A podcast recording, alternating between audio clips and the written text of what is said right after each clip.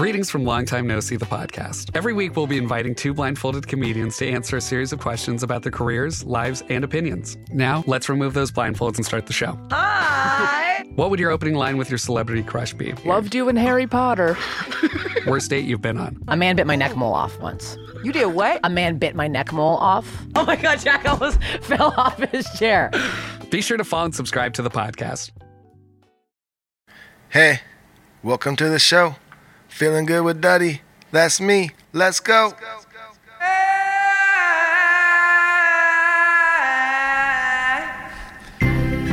Oh, hello. We are back. Episode 57 of Feeling Good with Duddy. We're in the bunker. We have some friends with us today. We've got an amazing show. We've got the boys from Long Beach Dub All Stars. We've got all your favorite segments coming up. Let's just get right to it. Here's the man, Duddy B. What's happening? That's right. We are back with another episode of Feeling Good with Duddy. We are here in the bunker with our good friends Opie and Marshall from Long Beach Dub All Stars, and we're very excited to get into this episode. But uh, first off, little DH news. Yeah, let's get into And you didn't have to. You didn't even give it like. There's nothing to say anymore, right? You don't have to cleanse that, right? yourself. No, you don't I have to swim through the drive pool. here in the air. Oh, that guy. Yeah, I didn't have you- to get in my airtight bubble car, drive through the wasteland, past the tumbleweeds. I didn't have to get past any drifters. I didn't have to move the boulder to climb down the hundred foot You didn't have to do ladder. I didn't have to cavity check myself, but I did. You did. And then I jumped into the pool of Purell. Oh, I didn't jump in the pool of Purell. It's empty. I didn't have to walk through the total recall uh, scanner, and I didn't have to put a thermometer in my mouth, and I didn't have to hold my breath for 30 seconds. We're saying that we think that the corona thing might be done or the COVID, whatever you call. I think we've moved on. We just showed up to the bunker like it was any other day, and you're right. Here we are. It is a Dirty Heads week, so you guys are going to be doing your third live stream, um, uh, Phantoms of Summer. So you guys are going to be busy this week. busy week. Pretty much uh, today doing you know the podcast thing here, and then every other day this week we'll be here with the Dirty Heads, rehearsing and getting ready for Friday. We're super excited about it. Uh, yeah, the the last two we've done have been a lot of fun, and, and the fans have seemed to really enjoy it. So we are stoked on this third one, and we've got a couple surprises on this one too. So Well, and what I love that. is Dirty Days, right? You're going to do another Dirty Days leading up to this week. Yeah, I or you already have. We've What's already going on? we've already recorded it, and I believe actually when you're listening to this episode, it'll already be out. So yeah, we'll have another episode Okay. of Dirty Days uh, leading up to Friday's Phantom of Summer. Yeah, Bam. But let's just get right into it because, you know, the guys we got with us here today have been in this scene since the culmination of this whole thing in our whole area. Basically, this whole reggae rock scene really was birthed with with these dudes. Yes, we have Opie Ortiz, we have Marshall Goodman um, from dude. They played with Sublime. They're in Long Beach Dub All Stars. Everybody everybody knows them. Welcome to the show, dudes. What's up? Yeah. What's up? Thank you for having Thanks us. For having us, for Yes. sure. Welcome down into the bunker. You guys didn't have to swim. We were making people swim through Purell, you know, over the last couple weeks or months to get in here. You know, the whole COVID thing. Can't take any chances. You really heard, can't. You know, I was missing that because I'm a very insecure person, and any security will help me. And I was looking forward to the Purell. We actually shook hands. I was extremely nervous about that, but I got past it. You don't have any hand sanitizer here. I don't know what I'm doing. I'm kind of nervous, so I got this beer. Everything is cool now. oh man, we can actually hook you up with some. I know. We we kind of felt weird stuff. about that. We haven't had guests a lot lately just because of what's going on. But we're like, we're just gonna have these was- dudes come in. I mean, whatever. And we did. We shook hands. it was the first time that I I, I haven't was done like, that. did we I just? That was the first time, honestly, that we had guests since all this. That I just walked up and was like, and shook their hand. huh? You know, And, it did feel weird. you helped me get over that hurdle and that's what i want to say is is honestly this whole experience has been great i was nervous coming in but you guys have me feeling confident that i can move out and actually engage with people again so i'm glad Oh, be nice. love it. thank you Marshall's been just held up, dude, just Oh, making music probably, which is a good thing. But Yeah. well, speaking of making music, yeah, i've been sitting home and eating actually You Dude, can't I'm tell. with you. Like I won't tell everybody. for sure I've been sitting home pretending I'm a bartender, Oh, have you just been mixing, mixing, mixing them up? extravagant drinks, like thinking maybe I could have a bar one day. Of just, of just my drinks that I make, you know.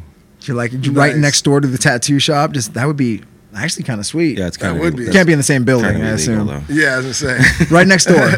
uh, what's the what's your favorite drink you've made so far? Uh, well, I'm normally I drink beer, but um, I've gotten into whiskey a little bit, and my new thing is uh, posada tequila. oh, okay.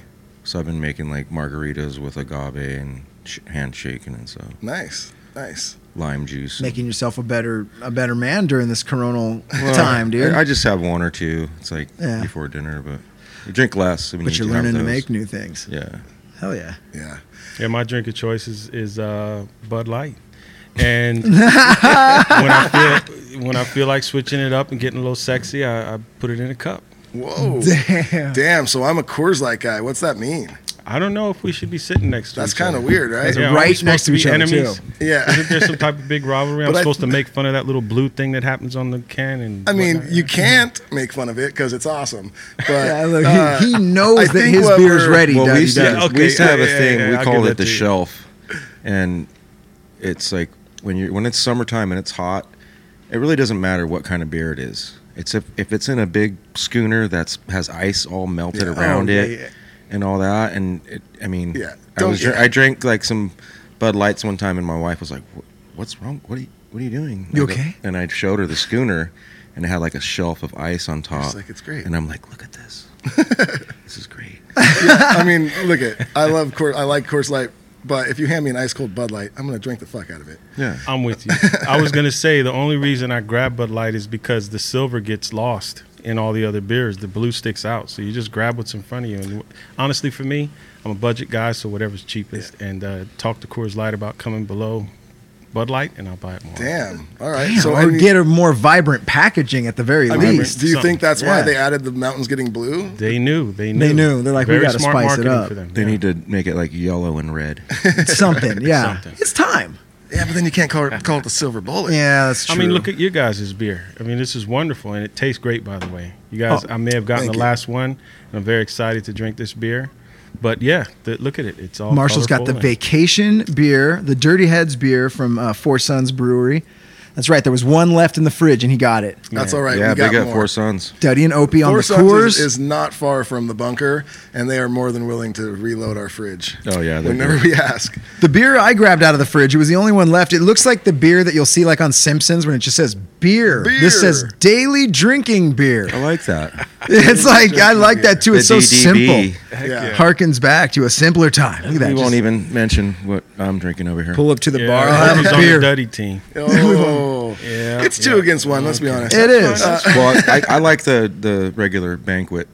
Ooh, the regular banquets. Yeah, that's uh, my go-to when I'm fishing. Give me that It's like, banquet it- beer. and plus if you get it in the bottle, it's like extra extravagant. Yeah. You know, super banquet. yeah, that's when it's when you're trying to be Dude. classy. Those are the cans that you always find when you're at a at a lake or river somewhere, and you're just kind of hanging out, and then a, a Coors Light can comes rolling past you, right? Someone Banquet. fell asleep Dude. floating down the river. Just, You don't really ever Yeah. see a want to Bud hear a funny so- story? Yeah, Can that's I throw in true. a funny story real quick? Please. Oh hell yeah! So we welcome were, on we the pull show. up to the the reggae on the river this this last summer tour, and we're all stoked. And we pull up and we're with the Aggrolites, and we're just kind of just touring. And we're at this beautiful spot. We knew we were going to be able to go in the river and go swimming and everything. We had been kind of getting it like those. I mean, we're having fun, you know. Mm-hmm. And uh, I remember it was me, Moyes from Tomorrow's Bad Seeds, and Ed, our bass player, and I think our uh, merch guy. And we're like, oh, let's go down there. Let's go down to the water. So I remember I grabbed a couple beers and a joint, you know, spliff or whatever, go down there. And uh, I remember Ed was like, kind of like, sorry, Ed, I have to expose you. Ed was like, man, I'm, you know, I, I'm not feeling good. I'm just gonna keep, I'm just gonna keep it mellow, right? So we're like, okay, cool, you know, no worries. You just, this water's gonna make you feel great, you know, ice cold water down the river. And uh, so he goes up a little bit ahead of me, and he's like doing his thing, and we're trying to float on these raw joints, those big old blow up raw joints Oh, that yeah, we like the hugest one. We're, we're trying to float on it, and it's, it just wasn't working. Just Big rolling off. Shout out to Raw, but uh, so Ed's up there floating in the river, and he's just contemplating how he's gonna chill, you know. And all of a sudden, a beer smacks him in the head, floating down the I river remember that. Yeah. and it goes, "No, you won't be keeping it chill because I'm an ice cold beer and you got to drink me." Mm-hmm. So it was just like, like, an what was it? unopened, just Unopened, someone just hit him in the head. Oh man, That's what made me think about what I said. What kind of beer was it? Yeah. It was a Coors. And it was just a and it was just a rando floaty beer. yeah. He's like, I'm not Floating gonna beer. Someone dropped today. it, you know, like up the river. You know? Oh, And the funny thing was, he was like, he was saying he was going to keep it chill, and then God was like, "No, you know, you're That gonna, was you're gonna sign. jam today." That should be a beer commercial. Yeah. Someone's at the lake, just I don't know what I'm interested in. Class. All right, Yeah, boom. let's just throw dude. that's- Let's that's- get the party we're going. gonna throw it That- out here. We're gonna make that a rule. If you're standing in a river and a random ice cold beer hits you, Yeah. unopened, floating Yeah, down, simply you must. have to drink that. You have to. That may be a sentiment of like a Coors link with some divine thing.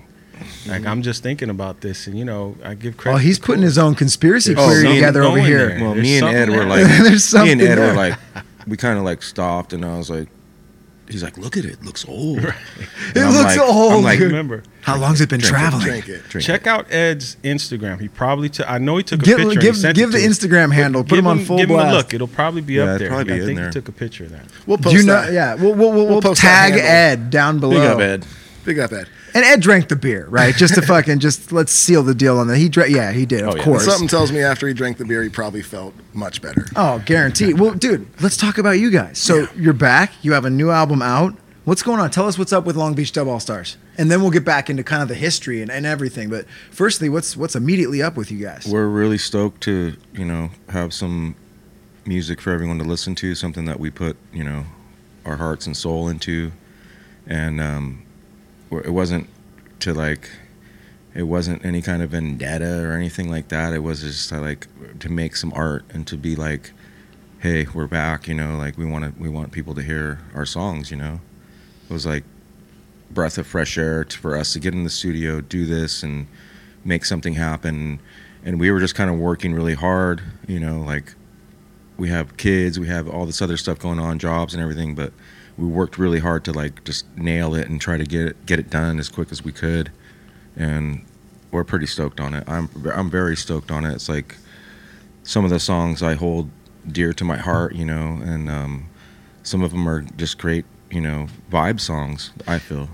They're all perfect summer songs. They have the Long Beach feeling, and that there's like the the horns, like the saxophone and stuff, which was kind of unique to you guys. You know, that was, yeah, it was pretty unique to you guys with that, using it that much in reggae with your first two albums with the Long Beach Dub, and then um, how good does it feel to like have a band again? Did, did you have any bands in between Long Beach Dub and this one, or did you, Marshall, as well, or did it just feel amazing we, to we have were a all band working again? we were all working on different projects i was working with my brother filiano on some of his hip-hop stuff Mm-hmm. marshall was doing like different production projects with multiple bands um, and all the other players are all basically in other bands Yeah. so um, it's like to get everyone together to get everyone fired up and everything it was it was kind of like hard but once we were together it was like thing was just things were just felt happening right? yeah, Yeah. things were just happening really Well, I know I'm sure it everyone right uh, was super excited when they heard that you guys were coming out with a new album. You know, just online when I was just seeing what people were saying, and everyone was super excited about it as, as well as I was. And I've got to listen to the whole thing, and I think it's awesome. It, it definitely gives me that Long Beach vibe that uh, that you guys have always had. And if you are, if you do pick up the album, if you want to listen, they have a their single "Youth" is an amazing track, but I think my personal favorite on it is a song called "Easy," and it's featuring a guy, uh, Tippa Lee. Tippa Lee. Tippa Lee. Yeah, it's a great track, man. You guys got to check out the album. It is self-titled, right? yeah self-titled. Self-titled Long, Long Beach Dub All Stars. Yeah. Yeah, I think the last Long Beach Dub All Stars to this, there were a few projects. There was Dub Cat. We actually came back under the moniker LBDA, not Long Beach Dub All Stars, but LBDA. That's what we were booked as. And uh, Miguel was involved with that. We had a you know similar lineup to now, and then um, that kind of dispersed, disbanded. It was like a little project thing that we did, smaller venues. And then Kevin Zinger approached us to play a side stage at the Blazing Glory Festival to celebrate the 25th anniversary of his company, SRH. And he called me up and he's like, Would you be down to put the band back together? I was like, What band? He's like, The Long Beach Dub All Stars. And I was like, You know what? That's a good idea. So we decided to use the name spelled out. Mm-hmm. And I said, If we're going to do this, we got to go big. And, and what I want to do is get Opie and Eric involved because us two, us three, went to junior high school together. And, you know, bring these guys back in. We started with them. I want to work with them again now. So that was the condition. It was met. Um, Kevin actually reached out to Cheese, and Cheese said, you know, Eric's cool. He wants to do it. So we started going forward. But then there was a scheduling conflict. Um, Kevin let us know that Cheese let him know Mm-hmm. that Eric was booked for Japan or something for the Blazing Glory Festival. So Eric Yep. was out, so we brought Ed back in, and he was part of LBDA and all that. So that was it. I mean, that was the culmination of the new rendition of the Long Beach Dub All Stars, and uh, So After- glad Kevin Zinger called you guys yeah, then, huh? Because it put the band back. He was the catalyst, and then um, we just decided to use. You know, in LBDA, we were doing some recordings. We got in the studio. We were playing around with things, just kind of staying active as musicians. Mm-hmm. And so we used a lot of those ideas. We had uh, a lot of tracks from Aaron Owens on guitar. Him and Michael used to do sessions together. So Michael is the quintessential like cataloger. He'll have people just come in and play stuff. He took a bunch of my beats. He, you know, just a lot of. St- he just takes stuff and has it. So he had Aaron And Owens tell everyone in. who Michael is too, real quick. Just catch up the listeners. Oh. Miguel. So Yeah, Miguel, Miguel was part of Sublime. who's been around Michael part of Habel, Sublime. Part When of you- Mm-hmm. the Sublime camp early back in the days. He actually came out here to go to school, Dominguez Hills, engineering, and then he was in the Ziggens Yep. Yep. and then was familiar with Sublime and, and actually got close to Brad because he saw a gift and they started working together. He he recorded "Jah Won't Pay the Bills" as a project during his Dominguez Hills major school time, Mm-hmm. and that's when I went in, not a member of Sublime at the time, and just kind of jammed because they had extra time and we we made Live at Ease right there. That was where Live at Ease came from. It was all created right there on the spot during those sessions where Michael was going to Dominguez Hills. So that's Miguel. Yeah. So Miguel has all this stuff cataloged, all this stuff. He had Aaron come in and play a bunch of guitar lines. So we ended up throwing those in because because when we decided to do a record, I was like, all right, let's get some tracks thrown in the, the hat and uh, figure out what we got and sort through it. So Ed threw in like seven tracks. Roger threw in like four tracks. Michael had these tracks from Aaron. Um, I threw in a few tracks. You know, it was just like that. So um, Easy actually was a track from Roger, and Owens Brothers was a track from Aaron, those Aaron sessions. And so, all these different members, all these things going on, um, we decided to just hunker down and do a record. You know, let's figure it out. So that I mean, it's crazy. Not often do you have a band where actually multiple, like four or five different people are offering up the songs. Yeah. And then you kind of just pick from there which ones gel or whatever, which ones make the cut. Well, that was going on in the Sublime days because Yeah. doing time, a lot of different songs were just submissions from me, and I gave a whole bunch of tracks to Brad, and he was just going through them, and that's where doing time came from.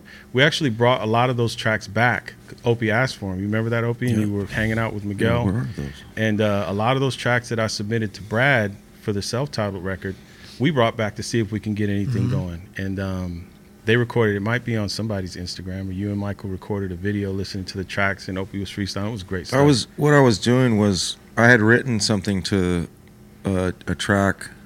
I think it was called '90s Jive. Yep. And It's I like just a- named these tracks. It's an old track he did. It was in the the I think You're the- like, it sounds like there's a 90s Jive. four there was a four tape that he gave to Brad, and on that beat tape was a couple track a Yusef Lateef track I think the '90s Jive, the Summertime one, Mm-hmm. and another one, and um, You know why it was called 90s Jive? It's actually called Jive 90. Yeah. And the song in the title of the song that I sampled it from was Jive. So somewhere in the song title was Jive. Oh, okay. And then the tempo was 90. That's why it was called Jive 90. There you so go. that that's the track that I I was I listening love finding out. Sorry to cut you Yeah. off, but I always love finding out why songs are named the what they are, and But the- never what you think. No. the crazy part is that me, Brad, M- Miguel, and I think my homie Jameson and my little brother might have been there, but we were all like, they came to get me one day. They were like, hey, come on, let's. They were all amped. They were like, hey, come on, let's go. You know, we're going to go to the studio. And I'm like, what? Okay, so we went.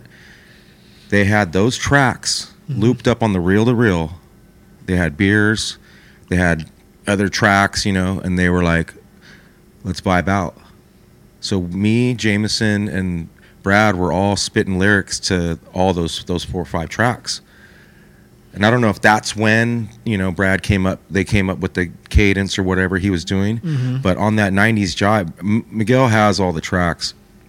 But we I went there that day cuz I had written something on that beat to see if there was like any parts of Brad's things that he was doing we could maybe manipulate and put into into the the track of the one mm-hmm. that I was writing.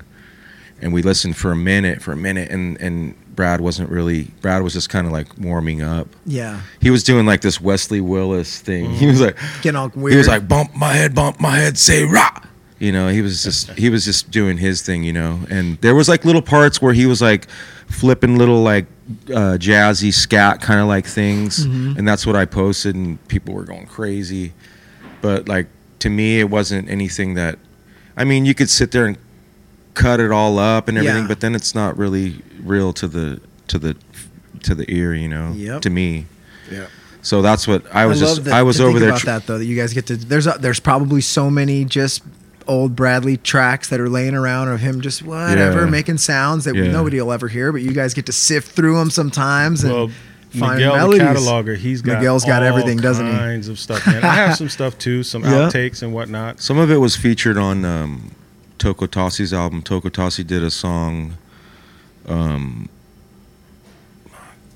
I can't really. Fuck, I can't remember the name. It's on the Spiritual Life album, and there's a sample of Brad on there. Tasi was great. I, When I was a kid, I would uh, my band Surround Sound. We would be recording at Miguel's house, and Tasi Mm-hmm. would always come through.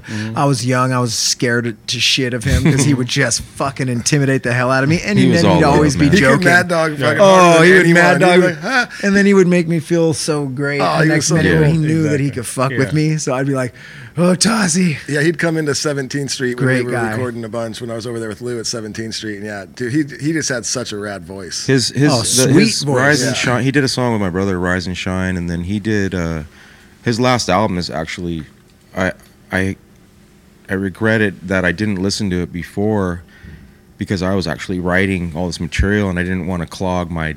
I was like just on this thing where I was just like Yeah. you know Yeah. blinders on, like just in my listening to these tracks, and I felt like if I listened to anything, it was gonna, you know. But after he had passed, man, I couldn't stop listening to his th- that album and then the Spiritual Life album because I had actually helped with the album art and stuff like Mm-hmm. that, and I was actually there when they were doing some of the work. But um, yeah, man, his talent was just so, uh, like he was so, like not the normal like patterns of singing. Mm-hmm. He was just so different, you know. Yeah, and then these are a lot of like, you know, Duddy and I grew up in Huntington Beach, which is right next to Long Beach, and we completely loved Sublime, you know. So we were in, we were the young kids coming coming up in the scene, and we were surrounded with this. And the these are all lo- like local Long Beach artists, Toko Tasi, and obviously you guys know Sublime, you know Long Beach Dub All Stars, but. That's why I love this conversation. I know we're all just talking like we're friends. Some of our listeners might not know. Most of our listeners are Dirty Head fans, so they probably know what's up with Long Beach Sound, I'm sure. But it's c- kind of rad to reminisce on this super micro community, which is like Long Beach and Orange, you know, County, like fucking reggae scene with all these like little legends that we all know, like mm-hmm. Tasi. And um, you know, you mentioned the Ziggens and even Miguel. It's like we all know Miguel. Miguel was there for the first recordings of Sublime, and he's still in the scene now. But so I hope everyone who's listening, if you don't know the names that we're like throwing out, these are the people that have been behind the scenes in all your favorite reggae rock music since what? I don't know what mid '90s, early '90s, when? Mid- yeah, mid '90s, and all the way up till right yeah. now. Because Long Yeah. Beach Dub is still releasing shit, Dirty Heads is still releasing stuff, and, and we all came from what you guys kind of started in Yeah. Long Beach. Yeah. Yeah, Everyone like you're, did. You're speaking on that Everyone too. came It's from like that. shout out to my little brother Filiano Mm-hmm. because he's been pushing his music and you know he's he's like underground hip hop and Yep. he's been doing stuff with you know he did stuff with uh, Marshall w- with Good Charlotte I believe. Mhm. They did I some brought him work. in on that track. He's sure. done work with multiple different people. I did a remix for Good Charlotte. I've Now- been hearing. Yeah, now he's on this for thing so now where long. I he's used to see him at he's doing his yeah. own thing and working you know he's working hard and uh, we actually like you said you brought up youth earlier youth it's a crazy thing because Youth, the, Youth the has a- song off you that's guys new album. Yeah, that's your guys' Yeah. single it has a off the wa- new it Long has Beach a Dub. crazy way that it came to fruition and all that because the song was originally written the structure by Jack right Mhm. so the song structure was written by Jack he he was busy working he ha- he works this crazy job and um, he's like emergency um, Abatement. abatement and all this gnarly sh- like Yeah. like has to do with like uh, damaged buildings, like you know, going in and helping people out in their houses and stuff like that. So, and businesses. But uh, he had written this song, and it was on the table for It's called Hold On. We used to play it live. yeah. Yeah. It had like a crazy horn line, and it was way more up tempo, kind of like it seemed to me. And it was like guitar and horn line driven, and uh, I thought it was going to be a great song. So here I am, trying to finish up all the stuff that I had written and everything, and then we were like there. I think the last day of like uh, recording, and Jack was like, "I'm not feeling it," you know, and we're just kind of like, "What?" You know, like we weren't mad or anything. We were just like, "Oh, okay," you know, like. But then Cameron, Cameron Webb, like, who were "But we really recording, like this song. he was just like, "Well, you got your homework," you know. He was like telling me, Devin, and uh, Ed. He kind of really took me to the side and he was like, you know, listen to this track, come back tomorrow, and finish it. Mm-hmm. And I'm just going like, you know, in my mind, I'm just going like, yeah, right. Like that's not something I do, you know. Like, but then I don't know. I kind of just let it be. Went home, and then the next morning I'm driving there, playing the track, and I remembered, you know, I was talking about my my brother Filiano. He had this one verse that it, it stuck with me for years, and it was that that chorus from that from youth. And he had Nice. like I had this little V8 recorder thing, like virtual recorder track with like you could just record onto a CD and all that. So we would do all these recordings on there, and that was one of them. And uh, it just stuck with me like for years. And I was just like, it hit me when I'm driving. Oops, that I'm fits pull- perfect. I, No, I, I didn't know. I was just like, Yeah. Mm-hmm. I'm gonna like just sing it as I'm pulling into the studio, and then I was like, whoa, it fits perfect. Yep. And then I went in and they were like, "What do you got?" And I was like, "I don't know. Check it out. It's true. The youth carry gun. Them live life like it's World War One, and it's true. No matter where you're from, get you know." And they were just like, "That sounds crazy, perfect." Like, and then we were just like, and then we just started writing, like we made it into a, a, a like a political statement song, Yeah. But and kept the Hold On part kept part from of the, the original. what Yeah. Jack had written because what we had wrote, his part fit in perfectly in in the exact context of mm-hmm. what we were saying. Right. It all made sense anyway. Yeah. It- it made built- it's perfect like sense. A pre-chorus that Jack's part. They kept the pre-chorus, which was during this chord change, and then going back to the main is where the youth He's- part. where the part that he just switched it says. Yeah, "What you great. need is something someone to hold on to. Yeah. What you need is someone who cares. You." It's true. The youth carry a gun. you Yeah. know. and It- that's the like perfect. for people that are writing songs too it's like what one of the best places you can be is driving when you're thinking oh, about Oh, yeah. you, you know Yeah. there's so many distractions everywhere even if you're in the shower the shower can end in three minutes or whatever you got to get Yeah. out you know so that when you're driving you truly feel like there's no one else on earth kind of you know and, and if you if you can somehow manage to have just the music of your song and just let that song play and just drive around Yeah. some shit will come to you and and that was perfect That's I don't think people doing. realize how integral the part the car is and when you're recording and stuff like that you have to take yourself out of the studio Oh, to yeah. go into the car to listen to the CD or Mm-hmm. the tape that the mix or whatever car check. These guys Everyone would knows the always car do check. that. knows the Car card check. check. Yeah, anyone who's recorded you, and for people who don't that are listening, you know, you listen in the stu- in the studio. Usually, they have really nice speakers. Most studios will have kind of a range of speakers that they can that they can uh, click with a button and and uh, you know access, and they'll have like kind of shitty house speakers, medium speakers, and then brilliant, perfect mixing speakers because you want to make sure your music sounds good on all speakers. But even if it sounds good in the studio, the first Yeah. thing bands do is you go outside, sit in your car, and put that shit in. And if it sounds good in the Yeah. car, that's like kind of like, all right, Sit in your You see- car. you listen on your phone, headphones. you know, listen yeah, on your phone without right? headphones. Headphones Ah. is crucial. Yeah. Everything's Part critical. Is because your your car, you know the sound of your car because Yeah. that's where you listen to music the most. So those are your personal monitors. So if you hear it in your car, you can actually hear what's happening, as opposed to a studio set of monitors. It takes you maybe days or weeks to get accustomed to those studio monitors to know what's happening and how those speakers are responding. Because I always tell them turn the bass up. They're like, no, no, that's plenty of bass. I'm like, ah, okay. But then I go into the Jeep with the you know Bose system. the whatever. Jeep And this was back in the Sublime days, and Always. Uh, or Long Beach Dub days. Yeah. And then you play it in there, and then the bass is responding like I'm used to it. I'm like, oh yeah, there's plenty of bass, so I don't tell them to turn the bass up anymore. So the car is the gauge, and then of course here's here's the structure that you can follow. Do your CD in the car. Make sure it sounds good in the car. Turn it off when you're going home. Just be done because you've done a whole day of studio. Just turn it off. Don't even listen to music. Let your ears rest. Go to sleep. Wake up. Listen the next day in the car. Go to the store or whatever, and then take it out. Maybe play it on your phone.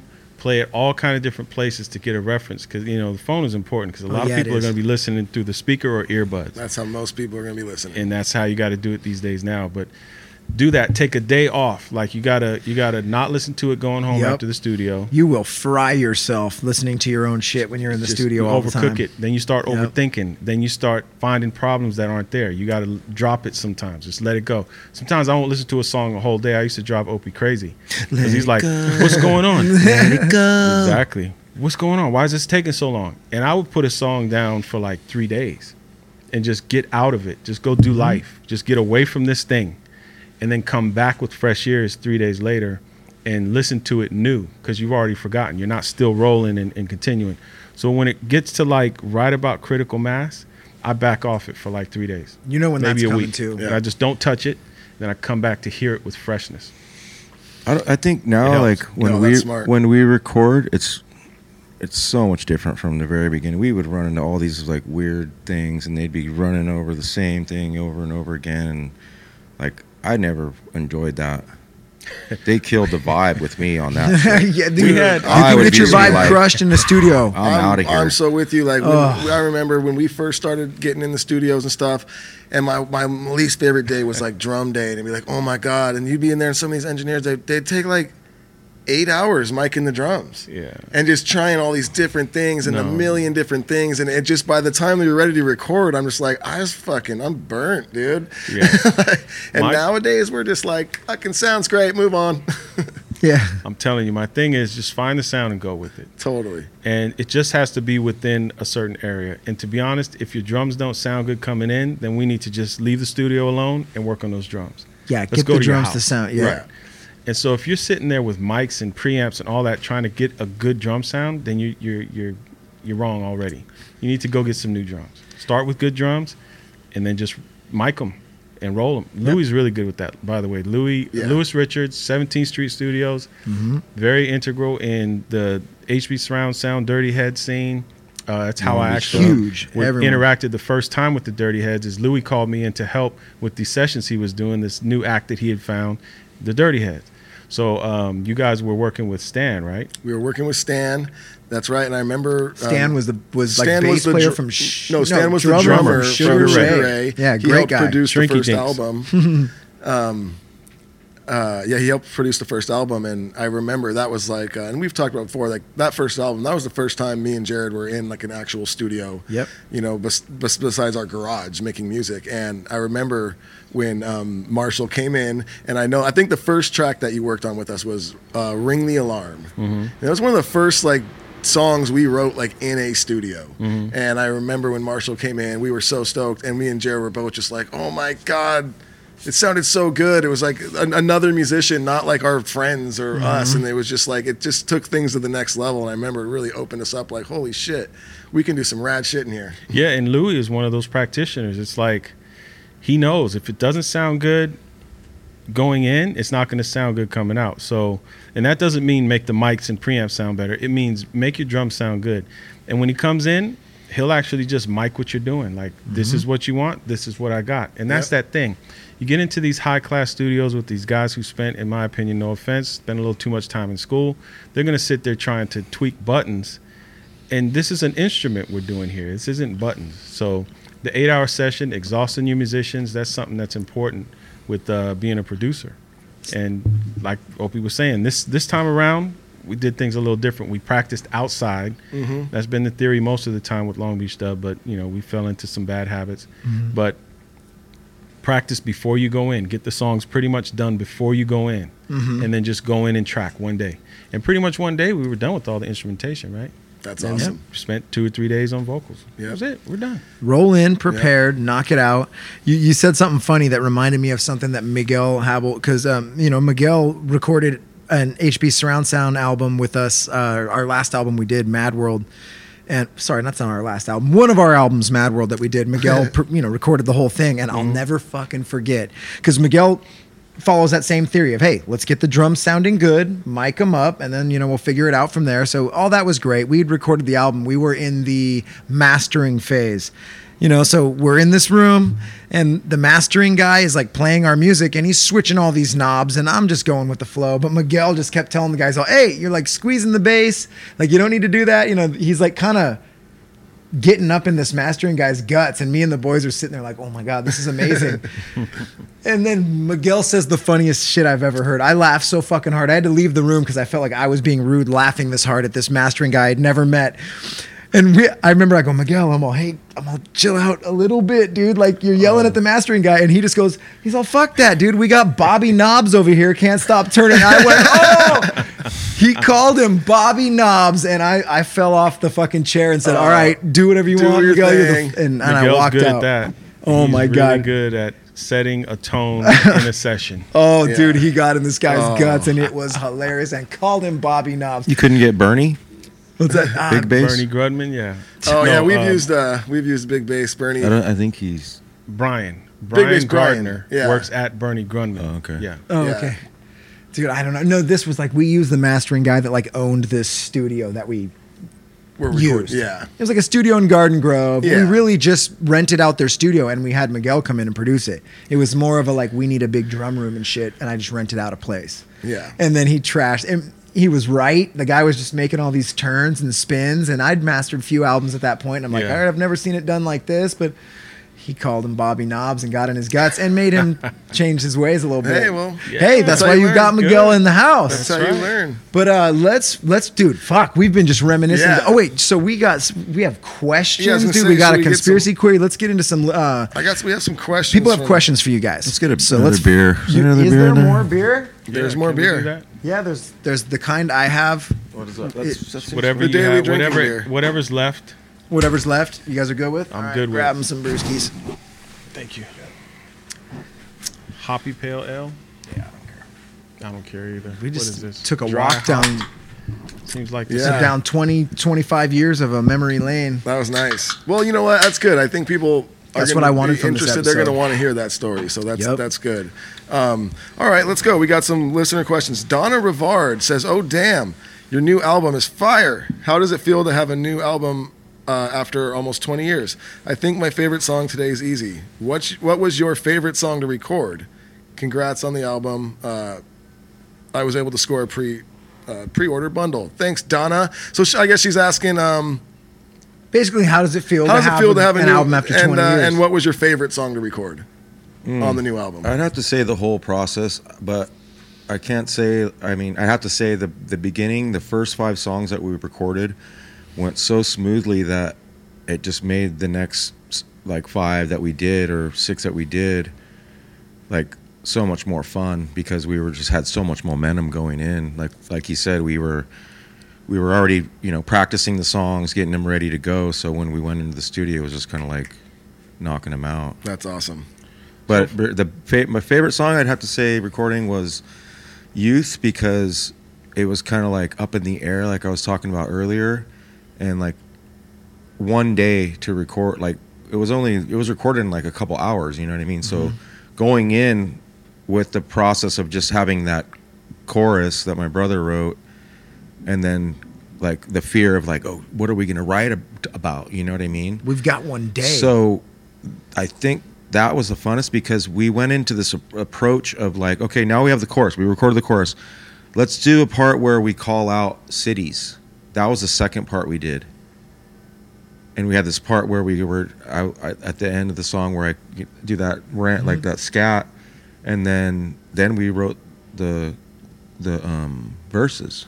So it was kind of strange the yeah, way that is strange. Yeah. you guys kind of group came we up kinda with ideas we, and we'll we let the chorus kind of like that was the statement you know what i mean so then we had to like emphasize on that like devin morrison really came through because he was there for that day of recording and he knew like the ball was in his court kind of as you can say so we were like looking at each other mm-hmm. he was like i'm gonna go outside i'm gonna strum this this you know this what it- this is, and Yeah. I'm gonna come up with a cadence.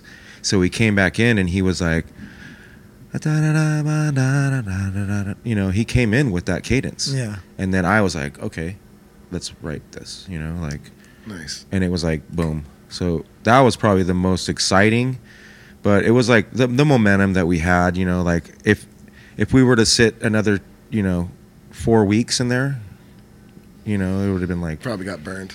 well, we would- have had we would have had less material. We would have been writing on the spot. You know what I'm saying? Or like we would calling ideas out from different sources. But it felt like really like good to like once that the first songs were down, it was like we're, we're rolling, we're, cranking. rolling down the hill. Nice. That's awesome.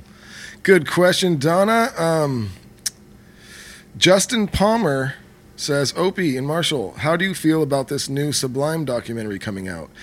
And is it true Opie made the Sublime tattoo on Bradley's back? Oh, lots of questions. And what's your favorite Eric Wilson story? So let's start with uh, how do you Shit. feel about the uh, Sublime documentary? I guess Yeah. that's what they're asking. I, I think it's it's good. Be completely honest with you, I haven't seen it top to bottom yet, but I know what I said in it, and I know that the producer director um, was very open to let the information be there in a true documentarian style. So I think there is good information there. Again, I haven't seen it all the way, but from what I said and what he kind of in the interview, the pre interviews were, were great. So I have nothing but good uh, good around it. I think it was a great project done by some good people. Right on. I didn't even know that was happening. Yeah. And now oh, I'm it happened excited. a long time ago. yeah. yeah. A couple years ago. And uh, so, is it true, Opie, that must- you I did? I saw it. Oh, sorry. Oh, so I thought you were talking about there's a new one that's coming out that hasn't come out yet. It hasn't come out yet. No, It's yeah, still okay. film You did what you did a kinda- couple years Yeah. ago. Okay, Yeah. well, fuck yeah, I'm excited as hell then. So, um, is it true, Opie, that you did the Sublime tattoo on Bradley's back? it's true. it is true. It's people. true. The word is out. Yeah, I've been tattooing for almost uh, over 20 years. You still got your shop? Shout out. Your No, shop? I don't. I don't. No? Uh, I'm not at a shop right now, so oh shit. we're not allowed to tattoo at the moment because of the Oh, COVID yeah, I guess thing. that. So, uh, yeah. Um, just kind of painting a lot and writing new material for a new album. So, but yeah, I did. I did that in uh, Ras One's kitchen. Big up Ras One. That's one. Ras one, another Long Beach guy Yeah, that everybody knows. We all know Ras. And if I correct, Short bus. he came in during that session on Ring the Alarm, and he did the high harmonies on it. Mm, and I think Yeah. that was the first time that we had harmonies on a track. And at that point, me and Jared were not at the level that where we were going to be able to do high harmonies and stuff. And he came in, and I I, and I almost want to say he did it first take, and mm-hmm. we were just like, "What the fuck?" Yeah. it was pretty rad. He's very skilled. Yeah, Dude, and a quick voice. Ras story too, because he's a character and a crazy guy, and he's been with Long Beach Dub, and he has a band Long Beach Short Bus. He's just a guy that everyone knows in Long Beach and, and big in the reggae scene. And mm-hmm. I'll never forget um, Second Street, Long Beach, Belmont Shore. There's a what's the burger spot at the end? It's like a chain burger spot. Oh my god! Now Crab Shack. there's a burger Wait. spot all the way down by Miguel's. Oh, it's like a amazing burger. I forget what the name of this place is. God dang it. It's like a Blimpie's burger, one of these places. Anyway, I walk in there one day randomly, and Ras is, he walks in behind me. He's got a guitar in his hand, and he, you know, he's singing and playing guitar as he walks in, and he walks up and sings his order pl- while still playing guitar to the person behind the counter, and then went and sat down outside. And kept, I was like, oh That's my great. God. I didn't even bother him. I was like, No. yep, hell yeah, he just did That's that. amazing. Anyway, awesome people in Long Beach, dude. I love it. Um, Character. yeah, big time. All right, and then Justin Palmer also wants to know what is your favorite Eric Wilson story? Oh my god. Do you guys Lord. have a, a, a good Eric Wilson story? Yeah, Narrow it there was down. a time, a long time ago during the Sublime days where we were at a party in Belmont Shore, and the man is invincible. I will say that he's a vampire or something, but um, his his body structure and everything he's put it through, it's just been okay. For instance, at some party, we're out front hanging out. We hear this big commotion go on, like bushes and like wood and just heavy things hitting heavy things. And we look over, and Eric comes out of the bushes because he had just fallen out of the second story window No. of this house. And he walks over, like, What's up? I Like nothing happened. hearing about this. And we were like, Are you okay? Are you alive? He's like, You got another beer? I think I spilled my beer. That was it. And there are so many stories along that line of invincibility that we have. He fell down some stairs in, in Italy. That time he did not spill the full bottle of wine that he had in his new Italian cut boots that he had on with shorts. You remember that? He fell down. we played this amphitheater and there was some long cement step, like too many without a landing. And he, he had these new boots on he was proud of, had the zipper on the inside, kind of low cut. And uh, nice boots, though. I'll give it to him. And, you know, very man of fashion. I heard it in your previous shows. He's a guy that's very into fashion, has always been. So he's walking down these steps and lost his footing and just tumbled. Bloop, bloop, bloop, bloop, bloop, bloop, bloop. Huge man. And, Just such a uh, big boy. Big boy, and just came up and oh, okay, didn't spill any of this wine. I think you know, the, just kept the moving. the wine the wine bottle was like this the whole time though. As He kept purposely elevated. kept Oh, it. and the kept it. sound guy was sitting there like he looked like El Duce. Remember that guy? yeah. He looked like a little El Duce from the Mentors, and he saw Eric fall, and he was like this. and then he was like amazed that Eric didn't spill his wine. Eric got up and went onto the stage and started shredding. We got to cut it up because we i don't know we've got at least five or six eric wilson stories now throughout all of our episodes Yeah. just organically from other people we've gotten three more just like or two more right there Yeah. Oh, I We're got a great- to I got cut a 'em up great one. and eventually I got a great one. oh fucking throw it So let's that hear it. time when we were in Europe, we were touring with Primus. Okay, so I'm getting into like I, I was rapping with Les, and he was like telling me these stories. Like he used to do sound in San Francisco, and he's got all these board tapes of all these badass reggae people. He was saying he has like some board tapes of like Eek-A-Mouse when he first came out, Mikey Dread, all these crazy stuff. He's like he's like a, he loves reggae, you know. Mm-hmm. So this is les claypool i'm Of Primus, might not know yeah of primus bass So, player singer He he was like we were t- rapping with him, and uh, I think it happened to be Eric's birthday. So we were partying at this crazy like festival, and uh, it was like a circular building. I remember, and they're like, it was like a crazy how they got rid of the glass. It was like a tr- like a weird thing that shot out all the glass on the top, and there was just a pile of glass on the side of the building. Anyways, so we're like, hey, Les, come up and jam with us when because it's Eric's birthday. Mm-hmm. And we're just like, oh god, like how is this going to turn out? Like, but it was just so rad of a, rad of an idea, you know. And so Les walks out there, and Eric immediately starts going like, you know, like on the bass. so you guys are on stage We're on stage, Live. and Les Now walks out there, and, and then Eric Claypool and Eric. hands Les the bass, uh-huh and Les is jamming reggae with Dub All Stars for Eric's birthday. That's freaking awesome. Yeah. And perfect in the pocket can play reggae got Well, the vibe. it was a little slappy. It was a little it slappy. was He's a little- bang, bang, bang, bang, bang, you know, bang. South Park. That's If you him. don't play reggae on a. You know, it- Well, he was playing Eric's bass, so I mean, Oh, yeah. it sounded reggae. It was like, you Yeah. know, Cool. but the whole moment, we're just like, and Eric's kind of like looking at him, like, you know, it was a great moment. No, but Duddy, oh, you're dude. right. If you don't play reggae, it sounds simple. It Oh, sounds it's- easy. yeah. Drums just one drop. It's just so simple. Just backbeat, kick one one, and backbeat on three. It's not. It's a pocket thing. It's a Yeah. feel thing. It's a groove thing. And it's funny, like you know, and I'm not, I, I'm not like a shredding guitar player. Like I'm a decent guitar player, but you know, I, when I we do studio work, I, I, you know, I, I've worked with and I've played with amazing guitar players, and then, but then to watch them try and do a skank, just a simple like skank, because it's such a different timing mm-hmm. than you're used to unless you play reggae, and it's like it, they're just like. I can't. They just can't get it. It's it's it's funny to watch. Especially with drummers that, that have never played. They you want to everything in your body tells you to start out with like a kick. Yeah. Doot. You just take that away.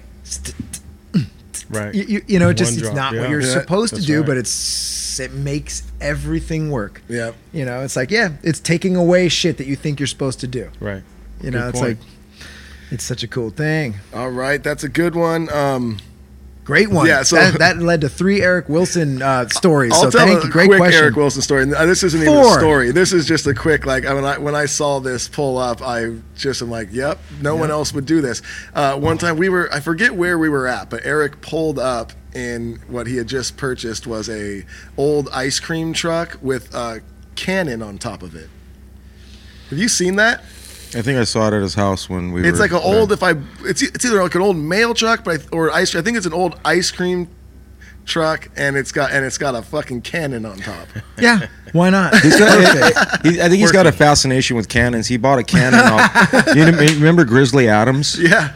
the the actor? Yeah. Well, we used to hang out with him. Okay. because they, Eric's boat was like right next to uh, Grizzly Adams' boat, and we used to hang out with his his grandkids and his sons and all this shit, and we'd see Grizzly Adams like almost every other day.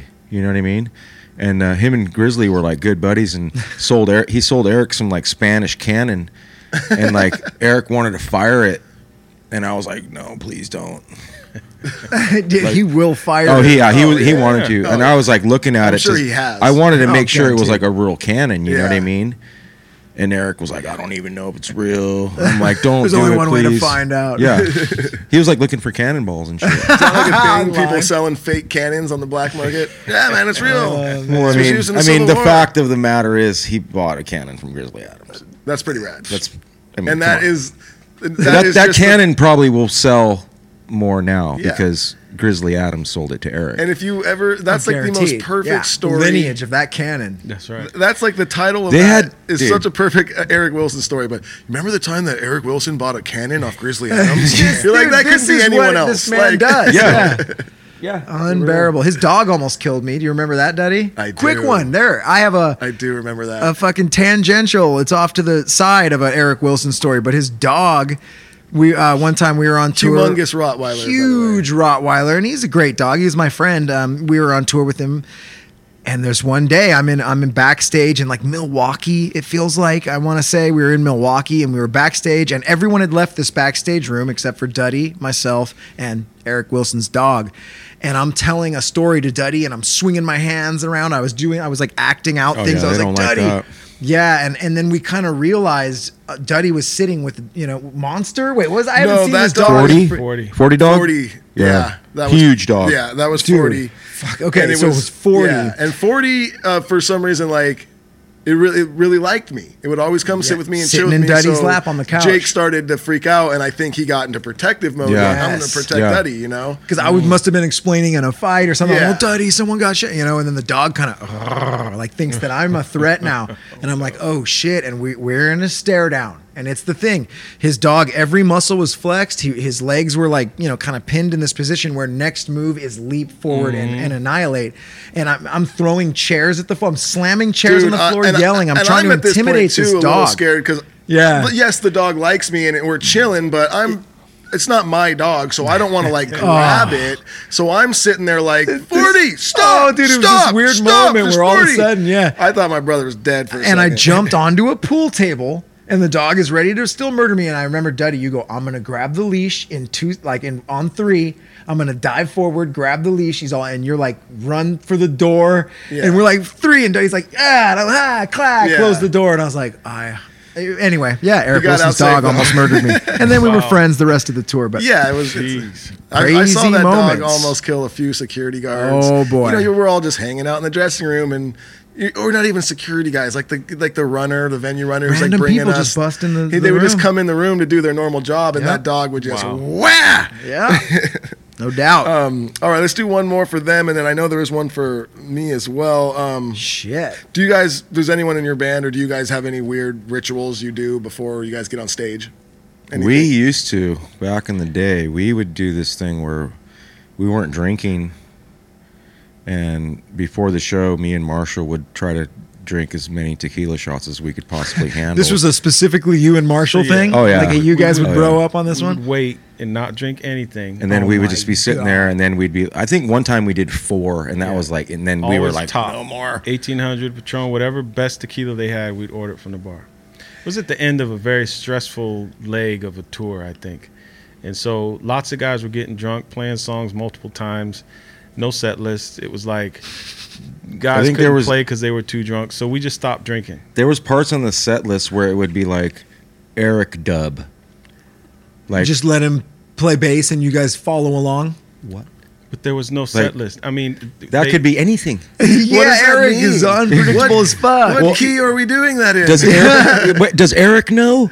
Yeah. You know I mean? Like, or maybe he does. Uh, he's he's like that tricky guy that did totally study Oh, he- study he for the knows. test, but you would He never knows. think he did. he knows. He just Yeah. wants to be like, Yeah. what? Like make a weird look, and Yeah. then everybody goes to do a different thing, and then he's just like back to laughing at you. You know, like, That's what you notice about Eric is it's it is chaos and it's like a beautiful, but there's some sort of mathematics behind A hundred Oh, yeah. all of it. And that you that question was from Brendan Buon Buonanno, by the way. Buonanno. I fucked that name up. I'm sorry. Um, but that, like you said, where it's like he'll fuck with you. He'll like act like, and then he'll just be right back on. Brings me to another Eric Wilson Oh, story. dude. This is good. We were in It Germany. we were Eric we were in story. Germany and we had a show. And after the show, there was like this little side like room pubby area uh, that was just completely empty. And we, me and Rome and Cheese and and Eric and a few of us, we just went over there and we had some beers and we were just sitting there hanging out having beers. And I look over and Eric's just like on the wall and he's looking like he's about to completely pass out and just fall down. And I'm like watching him. I'm starting to get a little worried. He's like eyes almost going in the back of his head and you know and like I and he's doing it for a bit. And I'm just staring at him like, oh fuck. I'm like, uh, so I walk over and I'm like, Eric, dude, are you okay, bud? You need some help? He goes, I just been fucking with you this whole time.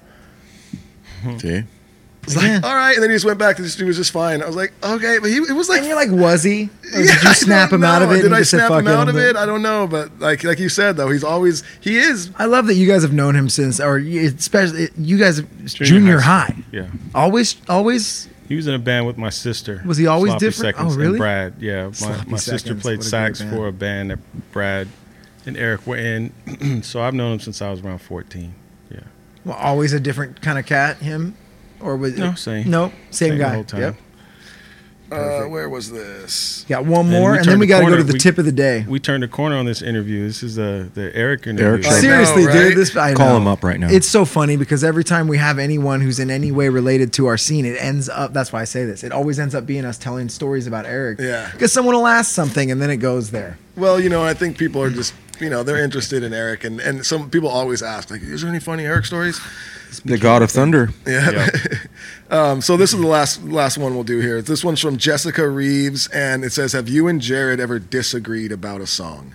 Um, Every song. Like no, not every song. Many, but like there, like for instance, uh, we played it on the last. Um, we played it on the last live stream, and it's the song "Disguise." And um, I remember when we were writing that song, we all we really had was this cool like horn line, fam, fam, fam, fam, firm, firm, firm, firm. don't know. it was pretty much just that, and I think like a beat, and and I was like all about it. I just loved this horn line for some reason. And, and at the end of the session, Jared was just like, ah, I'm just not really feeling this track. Like, let's move on tomorrow. I don't like. Let's just start fresh tomorrow with something else, you know. And I went home, and I remember I was just like, God, I just fucking really like this track. There's something to it. Let me try and write something to it so I can go tomorrow prepared. And I just wrote a rap over what we had, and I brought it in the next day, and I was like, you know, I was, and I went in a little early because I knew. I was, I was like, Lou, I even hit Louie up. I'm like, let me come in like a half hour early. Let me just drop this rap over it, and let's just see how it feels so we can show Jared. And, and Jared got there, and we showed it, in it and he was like, I get it now. Sometimes it's hard to explain a vision. I didn't hear Yeah. it. I didn't get it. I, I wasn't even thinking about doing a rap. And he's like, but now hearing it, he's like, I totally fucking get it. And we ended up finishes, finishing the song, and the song made the album. And Mm. but I mean, that's one of probably many that we've disagreed on, and um, you know, we've disagreed on tracks where you know like we've talked about before like when you're doing an album there's a budget and maybe you're budgeted to do 11 songs because at the end of the day you got to get a mix you got to get them mastered and all these things cost money. So okay we're going to do 11 songs but we wrote 16 songs. Now there's five songs that are going to get cut that we wrote and like sometimes there's always usually an obvious like three or so Yeah. of them but then there's always that one or two where you know sometimes it's like well you know he's got a connection to one track i have one to Yep. another and we just have to you know we figure it out we've never gotten in crazy arguments or anything but yes to answer your question we have totally disagreed on songs mm-hmm. Yeah, that's how you get better in any way. You know, like adversity is what makes you better and what makes people move forward. You know, so yeah, you got to argue about songs and try to make them better. Every once in a while, those songs just fall into place. Everyone agrees, and you're like, "Holy shit, we did that whole song!" Like your guys' first five going into the studio, you were ready. Sometimes the studio's perfect, where you just knock out five songs. Sometimes you go to the studio and you can't get one song down. Dude, totally. Music's a funky fucking thing. yeah But let's I don't, roll. I, think, I don't think that's the time when you go in the studio if you don't have anything. I mean, ah, yeah But so was- many people do. They'll they'll have barely anything, and like you guys have said, they'll be trying to write the whole album in a Can't studio. a- oh, it's I mean, a nightmare. So that's Yeah. my theory coming into this. This whole album is like a labor of love for me, and it's, you know, to answer a previous question, you know, this between then and now, this record is is is like a, a child for me. So the the planning and procedure, put it on the line, talk to Opie, figured out how we wanted to go, what direction, talk to other guys in the band, what direction do we want to go, reggae rock, make it more reggae than anything, and then planting the seeds with the tracks, bringing the tracks in, and that was my rule. Is like we need to get everything workshopped here. We need to have almost complete songs. I need hooks at least was mm-hmm. my rule. We're not going to hit the studio until we have hooks at least. Heavy And- pre-production. yeah, the Yeah. majority of Smart. everything was done, and that way we can workshop it and we can satellite and sit on it and think about it. And the album took 18 months to to do, long time, and um, it's because we were just workshopping stuff and getting it done. And there was a gap where writing stopped, but um, once you workshop it, you get in the studio and it's pretty much one take for all the rhythm section and everything. And we had some little hangups, but that was like one day it took to do those. How long did you say you guys were in the studio? Three days, and I went For the- back for for, two whole days to mix. Yeah. No, for the whole thing though. Yeah, for At the whole Maple rec- Studio? Yeah, so you but the They whole did all the process. pre-production before. Well, So- right. That's what I'm. I'm trying to get at is for, for 18 months writing, getting everything ready. But then how long did you? I think this- the first one was two weeks, wasn't it? in the studio. Yeah. we may have had it blocked out for that amount of time. About two the- weeks? The, everyone in the studio Yeah. at the same time. Yep. was like two days, three days. and that's so you could have spent you if you didn't do all that pre-production, you would have went in the studio. You would have been in the studio for almost 18 months, and that becomes expensive Yeah. and gnarly and stressful. It's better parts, to do it so first. it was like basically like cut Yeah. and dry. Like, okay, you're coming in. So when you come in, you just you're, nail You're coming parts. in. Blah, blah, blah. Yeah, Dudes job. can get off work if they have to. If they have another anything, you can come in, nail your parts, and go back to your life. Some people like writing in the studio. It creates a little pressure, it creates Yep. a little animosity, and that's cool. But my idea with this team has always been like these guys, we should write outside and we should be Yeah. comfortable when we're writing. Pressure is not good. No, Yep. I mean Jared, for instance, he loves writing his like verses and lyrics and stuff in the studio. Mm-hmm. And so, like, if we make uh, the music bed and now it's time to like drop some verses on it or whatever it is, all fucking I'm out. I like to go home, write, write in my car. I like to I like to actually even like you said, I'll put the song away for the night. I like to wake up. I wake up really early and that's when like my brain's just firing. And that's when I'll take my dog for a walk with the headphones, right, right, right there. And that's when I like to get my lyrics out. But Jared He'll stay in the studio till three in the morning, just sitting there, just writing lyrics, you know. And it's like everyone's Yeah. got their own style, and there's no different. right or wrong way. It's just whatever That's works right. for you, you know. he's Tupac. Yeah, serious. Yeah, I'm more like, let me get out of here. Let So- me take a break real quick, can we? Yeah, go Oh ahead. yeah, man. absolutely. Wait! You didn't answer my question! There's no time! Holy shit! All right. Memory lane. We strolled down it big time. We'll probably do it again in this episode. But now, let's get to one of our favorite new things that we do. You know what it is. Duddy comes up with something, he believes in it, he tells you it, he not made true. it up. Is this all true, right? That's not true. This is Conspiracy Query, where Duddy B asks you, Do you believe in something crazy? Duddy, what do you have for us today? This one's great that I have found on uh, News Insta C Instact. Uh, dot com. I don't know what. yeah, if you can't even make your website pronounceable, that's on you. News on Intact, you. There you go, uh, News dot. Intact. You're in too deep. Yeah. Uh, and this is, um, and Jake, no, it, these are not things that I believe. Oh, these not. are not things I don't believe. These Oh. are not things I came up with. Okay. Well then, my these bad. are things that I have just found online or have heard, and I'm just asking, do you believe in these conspiracy queries? All right. What you got for us today? Okay. How's UFOs. that? How's that? Do, you, be- believe in conspiracy Thank you. queries? I love that. Okay. uh, UFOs are time machines. Aliens are humans from the future, according to MIT professor. Now, now, hear me out. Here we go. Totally true. Have you ever considered the idea that UFOs are not really space travelers, but they are actually future versions of ourselves who somehow managed to develop time voyages, and for whatever reason they decided to go back in time, our time, according to MIT professor Michael P. Master? There's a huge possibility that this could be the case. Uh, this guy bit off of the movie Prince of Darkness. It's uh, that's come on, Prince of Darkness. That movie. If you haven't seen it, they already talked about this. They know about it. It's written. This professor, MIT, all these stats and all. He's trying to big up something that's not even his. It's called uh, plagiarism. Dang! Well, Prince and of I mean- Darkness. Go watch the Prince, Prince of of Darkness. Darkness. Wait, why does that sound so familiar to That's me? What it. is All that? I have to say, it's from like the '90s or something. People come from the future to warn people about this, that, and the other, and this, then the devil's gonna come with this and that, and they're coming from the future. Already been done. Come Damn on. Damn it, dude! Oh, and here's dude, what I just love. Repackaged it as aliens. What is this? And I love his deep in, and gnarly explanation. They've come back in time for whatever reason they chose our time. Oh, thanks for that For fucking science. reason. What? Yeah, what chalkboard did you have to Was exhaust that with? was that a with new was that- mathematics? Was that, pretty new? Um I don't know. Dude, we do little to This- no research yes. on this This, show. uh, That's like our. Because that that might have been old. This says published on April 12th, 2020. oh Okay, wow! Wait, okay. a dude, Prince of Darkness And in the MIT. nineties. You say? Yeah, he, yeah, he plagiarized that. So listen, the alien, the UFOs are time machines, and the aliens are humans, is what it said, right? Yeah, Okay. exactly. Yep. Yeah, That's the, the movie? aliens are humans. They're just That's the future movie- humans that's the movie coming in it. back in time.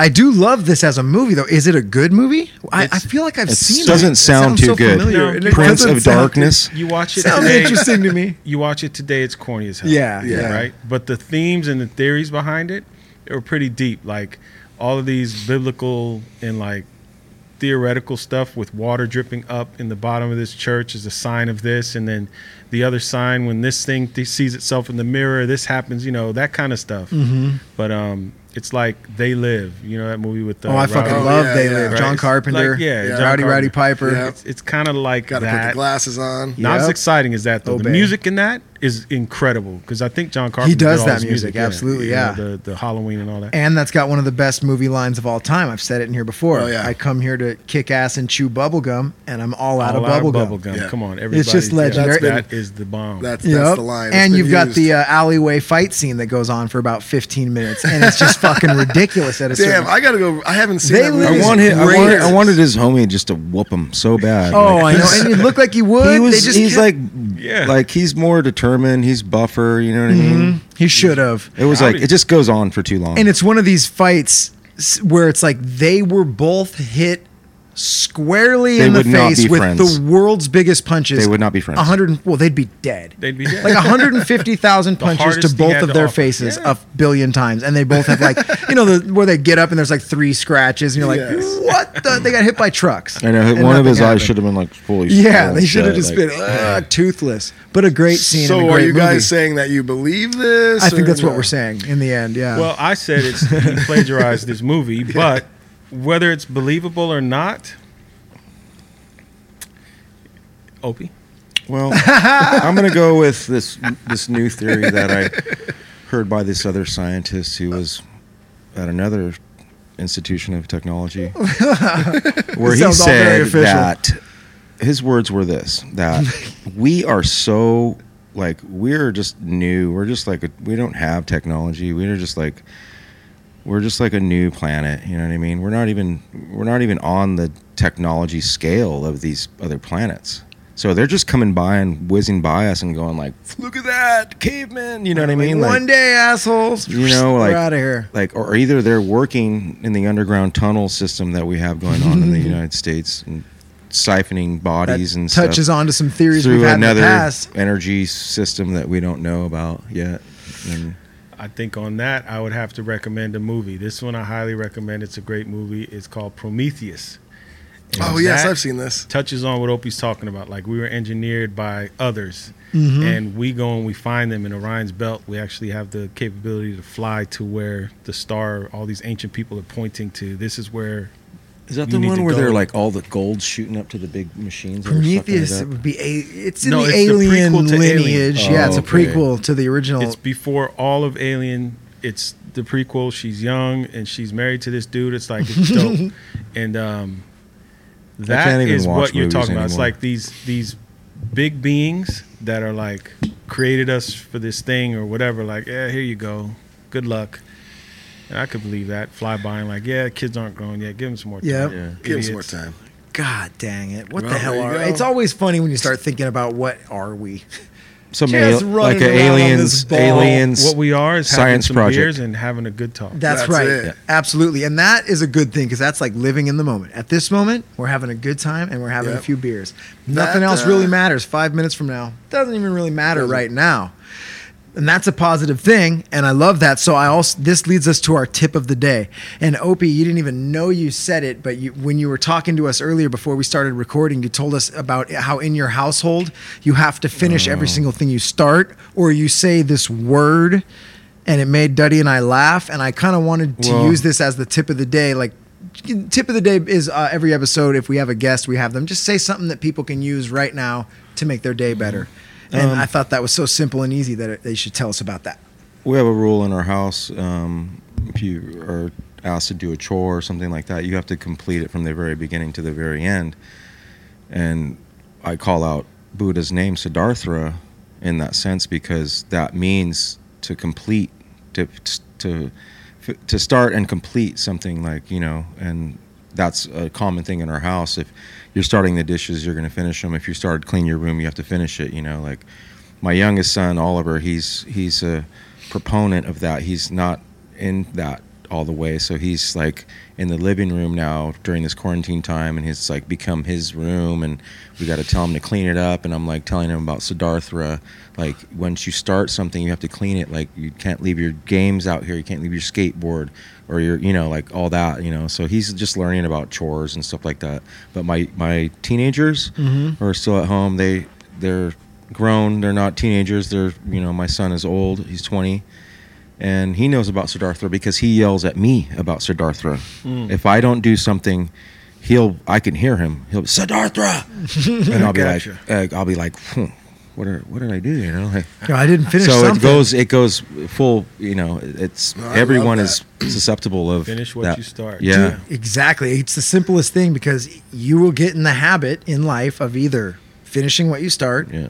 Or not finishing anything you start. Like, yeah, if you if you start the dishes but leave three of I them, or- think that we, you know, but how we brought that it up though was we were talking about songs Mm-hmm. and like that you don't finish or something like that. and come I, back to I it had later. mentioned like I've written songs that I don't even I can't even start to finish. You know, like I unless I just put my Let's use Siddhartha. everything to it. Yeah, Siddhartha. Mm-hmm. But yeah, there's like I mean I mentioned like paintings that have taken me like five years, Mm-hmm. or like when I wrote "Make a Name," played it for Cameron, and Cameron Webb was just like, "Okay, what what what are you saying? You're not saying anything."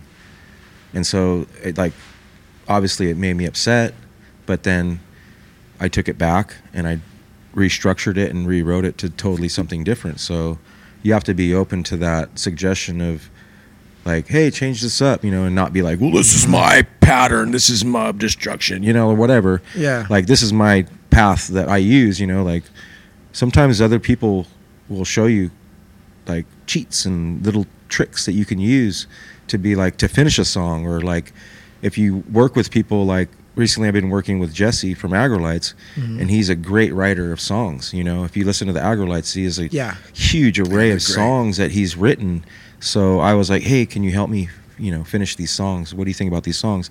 And when someone else tells you and they're a great songwriter when they tell you they go this is incredible. And you're just going okay well it's just it's just a little jumbled up words you know like he's like no. And then he puts his spin on it. Then it becomes something great. Like just like mm-hmm. the Dub All Stars when we would do that whole writing process where we do we would lock ourselves in a room with no windows in the very beginning and we would just sit there until we came out with something and In that's where Lon- days, are you that's where lonely end came out of yeah. Yeah. lonely end came out of that uh, what other song came out of like a dog came out of that situation where it was forced. These guys were like, okay, we did the, the music's ready, go right. Oh shit. Yeah, and so it was me, Ras, Uh-huh. Jack, and Tim Wu, and Miguel. Like five people writing, you know. Yeah. It's it's powerful, but then at the end, like what you're dealing with is a salad mix, and you have to like understand everybody's part and what you know what they were trying to say, or you know what I'm saying. Like, but I think when you have a purpose and you have a process, that's the key to finishing what you start. And I think you touched on it. I listened to your first um, podcast, and, and wonderful job, by the way, Thank for you. coming up with the concept and then telling yourself the process You had a purpose. You wanted to do something. You wanted to create some feel good for people. So you had to come up with the process, and the process was what was it? Just do something little bit to it each day, right? Is what you said. It was just, you know, figure out that first step you need to take for whatever project you're starting, whatever it is. You just got to think of what is the first step I have to take to make that a reality, and then Right. take that first step. and you said you did that step. You researched, you know, mm-hmm. some I got blog online stuff, and I some podcast researching stuff. stuff, yeah. Then the next thing, then the next thing, and and you know, you affirm yourself. You feel good that you took that step, and that process is the key. So if you have your purpose and you kick in a process, you can finish anything. You know, and Yeah. if it that that's where the problem happens is when you don't have a, a process or when you don't really know the purpose why do i need to wash these dishes? Like these dishes well why don't, why don't we just stop using the dishes? Okay you're touching on the process but commit to it. Make it happen. So go to your parents and say let's not use these dishes. Let's use paper plates let's use plastic where we can just get rid of it we don't have to wash it now we're working you got a purpose you're tired of washing these dishes and the process is get some different stuff Yeah. that's the key. I mean, in my opinion, and if you want to take that and flip it, you could go anywhere you want in music and life. And You and can, on. man. I love it. So I want fucking everybody today. Everyone out there's got something that they've been meaning to start, some project, something they've been wanting to do, and they just haven't. Uh, so everyone, just start something today. Do the first step necessary to start it, even if it's as small as go online Thumbnail and just sketch. look That's up. Yeah, look up how you know other ways people have started this because I guarantee at the end of the day, if you do start something, you're going to get to the end of it and you're going to say, Siddhartha. YouTube. You, YouTube. you can YouTube. YouTube will be switched the there. message No, you're gonna say quickly. Siddhartha. You're You're gonna say. Siddhartha, Yeah, and you then, can't go to YouTube for anything. You can, but Everything. after But you what say Siddhartha, then you're gonna feel good, Jake. Oh, I knew it, dude. You're gonna feel good. That's right, Gentlemen, listen. It, the reason I put on some weight during this quarantine is Whoa. because I went on YouTube. yeah, I did. I went on YouTube and I figured out how to make cinnamon rolls. So I it's made not them. always good. Family loves them. Too many of them. I figured out how to make cookies. Yeah, way too many. Figured out how to make chocolate chip cookies. Two things that my children love. And so we would buy them all the time and we're scrambling to get them. They're out of cookie dough at Sam's Club. Like, they're out. So I was like, I'm and just cookie make dough, oh some. my God. They had this big 25 pound pack of flour. So I went ahead and just figured it out and made it. But yeah, YouTube, I just want to give that little plug. Everything is on there. You can learn lots of things Oh on yeah, there. there's no excuse nowadays. No You- anything no you're trying to do, you can go to YouTube and you'll find 18, eh, if not more, you know, videos on showing you how to do it. And and yeah, What have you done? You'll done find lately this show. during Yeah. this quarantine? So what have you done? do with YouTube? something, finish it. It's gonna make you feel good. And speaking of feeling good, on the show we do have some sponsors that make us feel good. And first and foremost, Koi CBD. Uh, this is an amazing, amazing company and amazing sponsor. Um, I use it every day. You know how it goes. I wake up in the morning. I got my 1500 milligram bottle with a spray capper. I just. I just keep going until my mouth is completely full, and then I let it, leave it there for 20 seconds, and then I swallow it, and then I grab my inhaler and just empty the entire cartridge. That's a thousand milligram inhaler as well, and it just makes me feel good. But honestly, if you're someone out there that uh, you know has aches and pains or anything, and you're taking over the counter like painkillers, give CBD a try. I do think you're gonna love the effects, and uh, it's much healthier for you. And also, if you put in code DuddyB at checkout, you will get 20% off your first uh, order over at Koi CBD. So. Yeah, go over there and check it out.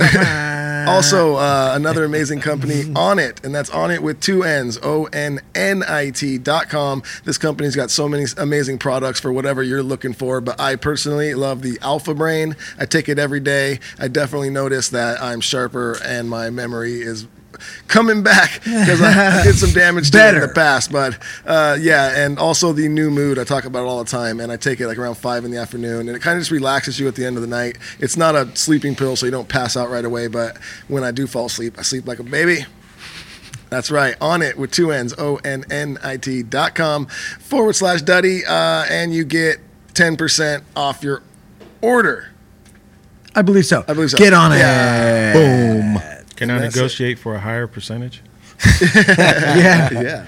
On it, we'll take all negotiations at probably onit.com. Forward Info. I don't fucking. Yeah. Um, but now we are through that, and we are into. Dude. What? Well, no, I was gonna say. Oh, I- yeah, I was kind of just joining you with, dude. We're into. This is one of our favorite segments. Um, and we haven't had one. Our last couple guests hadn't had a scary story, but we got. Yep. We have a scary story. Who's gonna go first? You said you both had one. Scary zone. Well, mine wasn't scary. I kind of like. Uh, I I'm aware of the UFOs and have been waiting for some kind of to see to you know everybody like looks around and wants to vision, envision something or see something happen to them, and uh, it was like one of those moments where. I had some guests over. We are in our backyard, and we're just This chilling. is a scary zone. I'm into this. This now. is not scary though, but it's, it's, it's, uh, it's it's basically like, okay, now I've seen it. So Oh, we're- what, the fuck? Okay, so we were we were sitting there. It was like uh, it was still daytime. Okay, so this is the weird part. There, I live in a fly zone, kind of like so. Long Beach and L.A.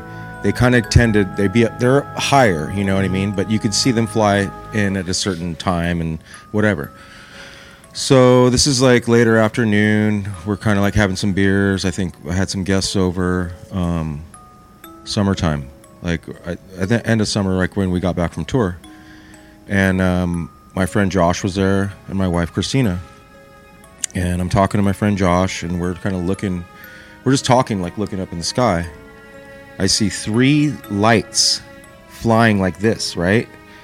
Not normal speed, not like a plane. Like plane, you see a plane, planes like this.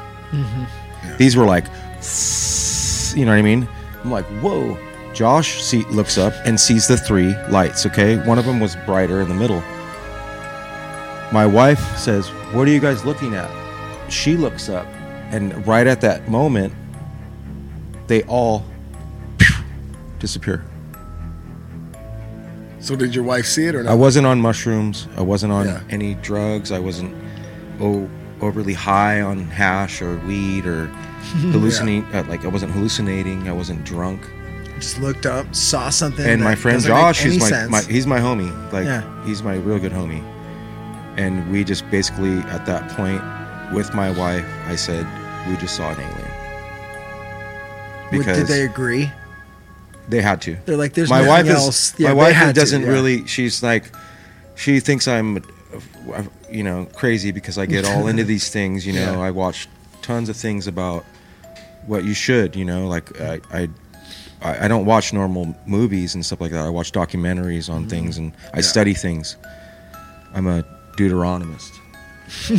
so that with that in mind, she was like, "Oh my God, what was that?" And I said, Yeah. I basically just said, "You know what you just saw."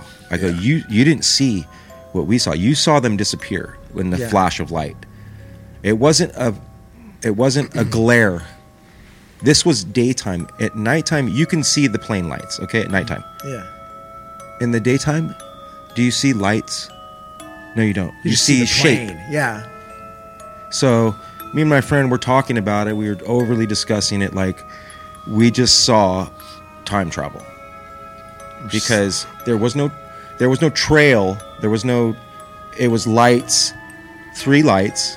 One of them was larger in the front hmm. and then they disappeared with a flash of light. So Well, if it was time travel, then is that query we talked about yeah, I earlier have to true? go back and, and change my answer to maybe the MIT professor is onto something. Yeah. He did plagiarize. Because, a uh, yeah, but he's I have also to say that something. if you see the the like the, the trajectory of the planes that come in, it's higher.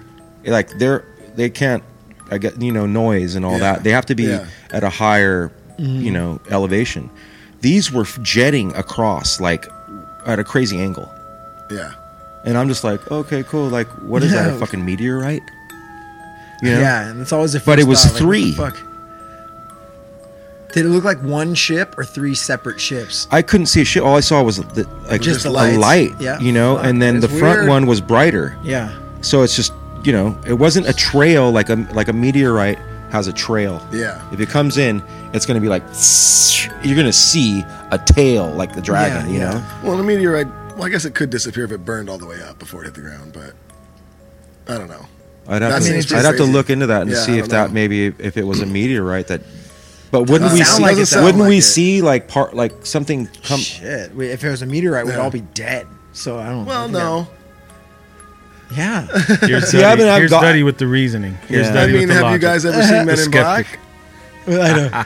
I'm usually the skeptic too. I'm always like, fuck, nope. I instantly find it. Oh. Have you ever seen Men in Black? Oh, that's true. Yeah, the meteorite it just seemed, it seemed like more. shit. It didn't seem like it was an explosion or anything like that. Yeah. It just seemed to like. Just Whoop, just later. Yeah. Bam. I Time think travel. it was what we talked about. earlier. Future- I- I'm fu- with future Marco. It's us gotta be.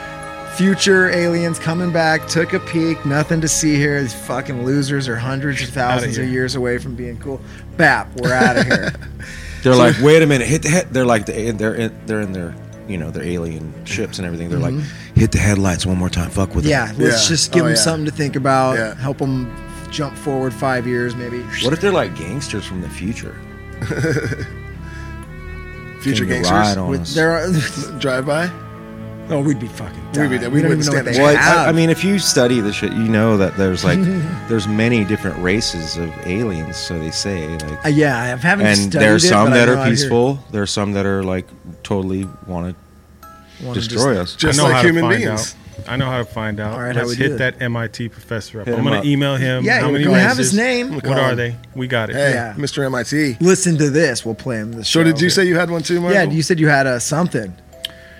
Yeah, I mean, so my my thing is is I don't come like it's not a scary thing like to see something and be scared. It's more so there are things that exist that we're not aware of. So it's like I don't know how to express it. It may be a constant state of scared, but I'm not scared. It's not that feeling. It's just I understand that there are things out there. There's energy.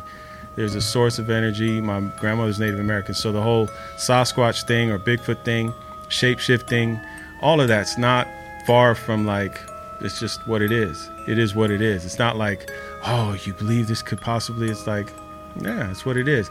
Things called miracles. It's like prophecy. It's like, can you believe that somebody could see the future? It's like, well, I mean, if you meditate enough, or if you pray enough, or if you connect your energy with the ether enough, you can see the. So, it's not so much as being scared, but the weird happenings from that side of, of my ancestry um, is just kind of normal. Like, you know, people get shocked and surprised where I'm just like, yeah, it's tied into the energy. Levitating or Buddhists that cannot eat for years. It's like, sure.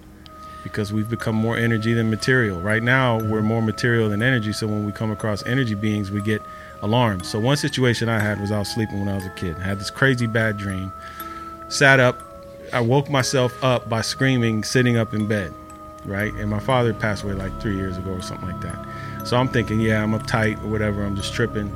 But I just, when I, I woke up to this face, like I could see something. It was space. It was all cold, it was kind of windy. You could hear kind of wind. It was just black. Felt like I was floating in space. I could see something far away. So I was looking. It was like one of those scare moments in a movie. I was trying to focus on it. And all of a sudden it was in my face, like this white face, just like like Paul Stanley without the star, like that white face, like a face, but just cu- you know painted Sexy. white, Yeah. not sexy at all. Out. That's Gene Simmons. No chest. You couldn't see the Not chest hair. You couldn't see the the halter cut or whatever cut that is that he had. I You was just thinking see all about his lips. Yeah, the lips weren't there either. It was just more white. Yeah, no, he didn't red them up. Totally joking. Anyway, in the face, boom. I woke up and I was sitting up in my bed and, and I heard myself yell. So I was bugged out just by that. Like, why am I sitting up in my bed? And then for some reason, I felt something up in the corner of the room, like something's there. I don't know what's there, but something's there. So I counted to three and just ran out of the room. I was probably like 16. Didn't sleep in my room for like two weeks. But I came to the resolve that that was an energy that I wasn't familiar with. So I took it from whatever I experienced as a kid. I saw, um, you know, the what is that uh, possession movie? No, it's the other one. I can't think of the name. It's the most scariest one you've ever seen. Oh, uh, yeah, The true? Exorcist. Exorcist. Yeah. Yeah, that you know, visuals, that's all I have to relate to certain energies I'm not aware of. Those are the visuals that I tie into foreign energy. This is what I was breaking down when I was 16. I was deep. mm-hmm. And so So you're saying like the energy's there, you manifest it as whatever it is you've seen. I just didn't know what it was. So you know how I got through that instance of not sleeping in my room because my mom was clowning me because I was sleeping on the couch. I told her the story. She's like, "Ah, what's wrong with you? Go sleep in your bed. It's a new bed. What's wrong with you?" I told myself that was probably my dad coming back to visit me, and I wasn't familiar with the energy, so I matched it with whatever I could visualize, The Exorcist and all these visuals, but it wasn't that. It was a good energy, but I wasn't familiar with it in my material form. So let me just calm down and let the energy happen. If it's bad energy, I'll know it. If it's good energy, I'll know it. So at 16, I just Maybe you converted. weren't, you weren't ready yet. Damn. yeah, I wasn't ready. That so is a cool little cool. thing. it's not Little so much scary, Yeah. but it's just these things that are different for sure have happened to me a lot. You're aware of it. My life right now, this album doing well right now is one of those kind of scary zone things. It's not about me, it's something else beyond me. There's help coming from ancestors and energy. I know it because why else would this be happening? Like I've tried things and diligently tried things and tried things and they just ran up against the wall. Boom. But then when I've just done things, kind of like, all right, I'll do that. But I'm raising my kids. I'm doing this. I'm doing these things, and that I got to take care of that too. But I'm this, and my focus is here. Mm-hmm. This thing blows up into this sublime thing. April 29th, doing time, 40 ounce of freedom. That was just something I was just doing. I was going to school mostly then. I was in other bands at that time. Yep. Oh yeah, Sublime. Yeah, I, I, I did the scratches on that. Yeah. You know, so played some drums on there. You know, did some little things. But I see what you're saying though. You Yeah. weren't doing it thinking, "Oh, this is it. This is what my whole focus is." You're like, "No, I go to school and You know why? Because he was and so driven at what he was doing, nothing else mattered. It was all extra. I, I mean, it mattered. Yeah. Mm-hmm. Like he's like, oh, I'm gonna make some money here, do this. You know, this these guys are good. You know, my homies.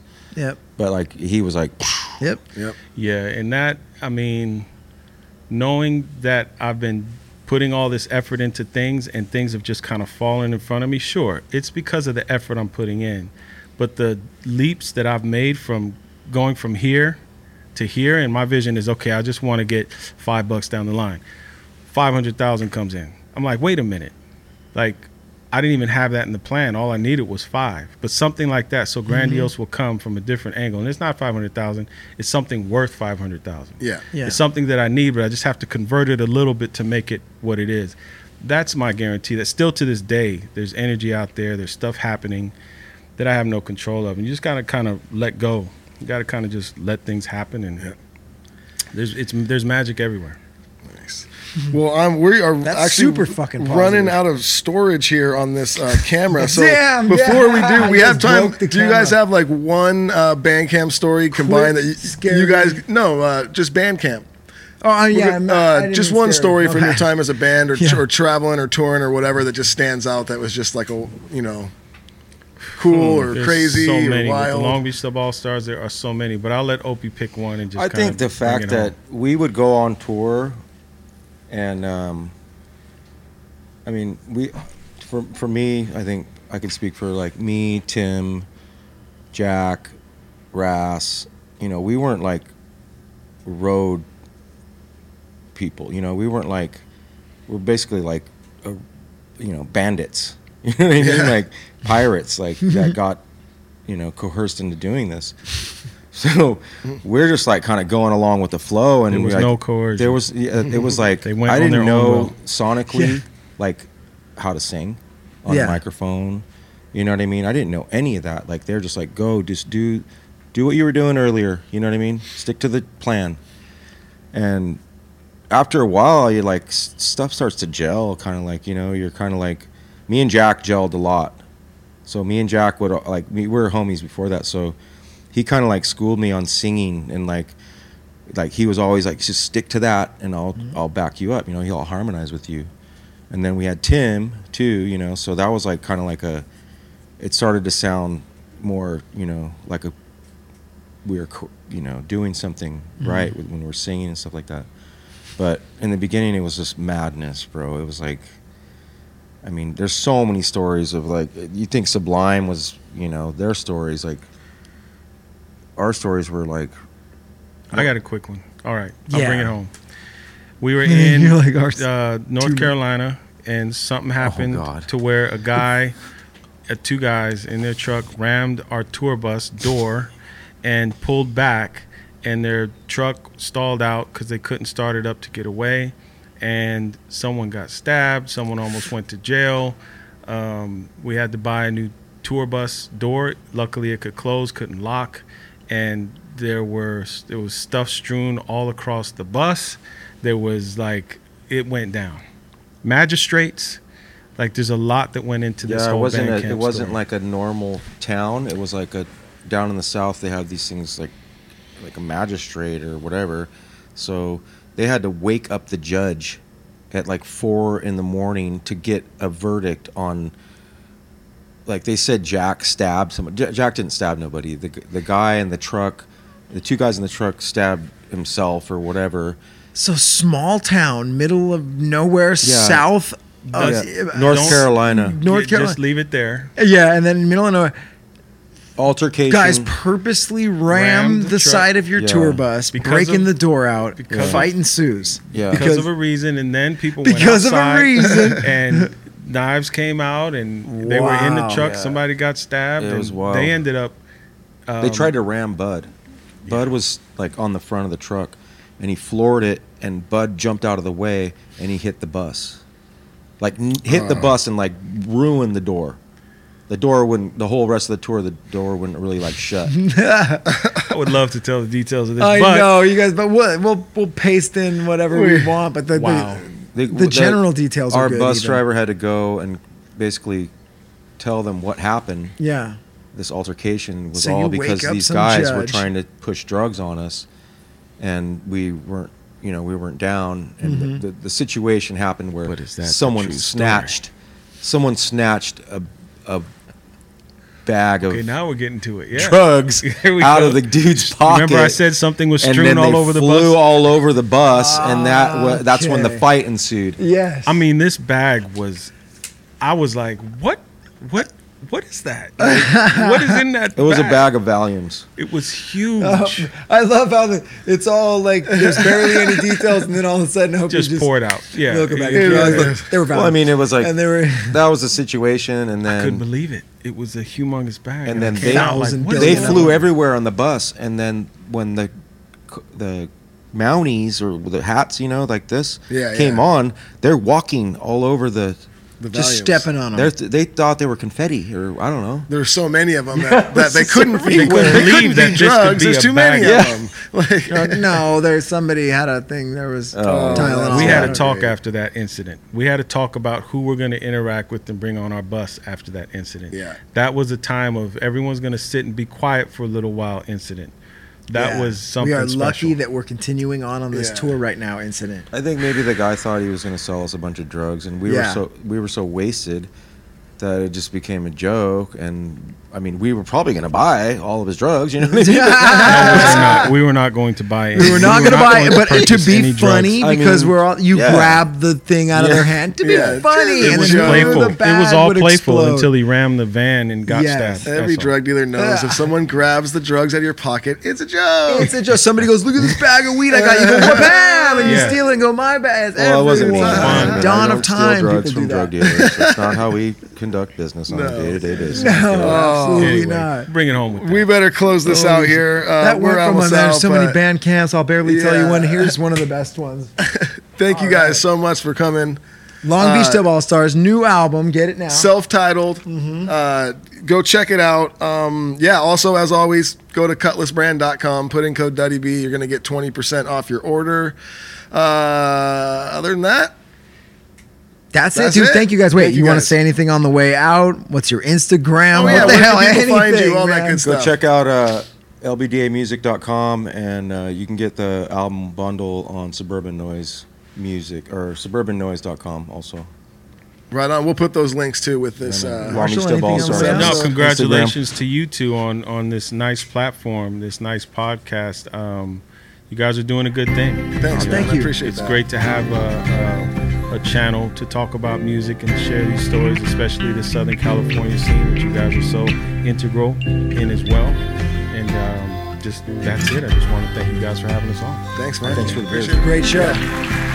See you guys next time.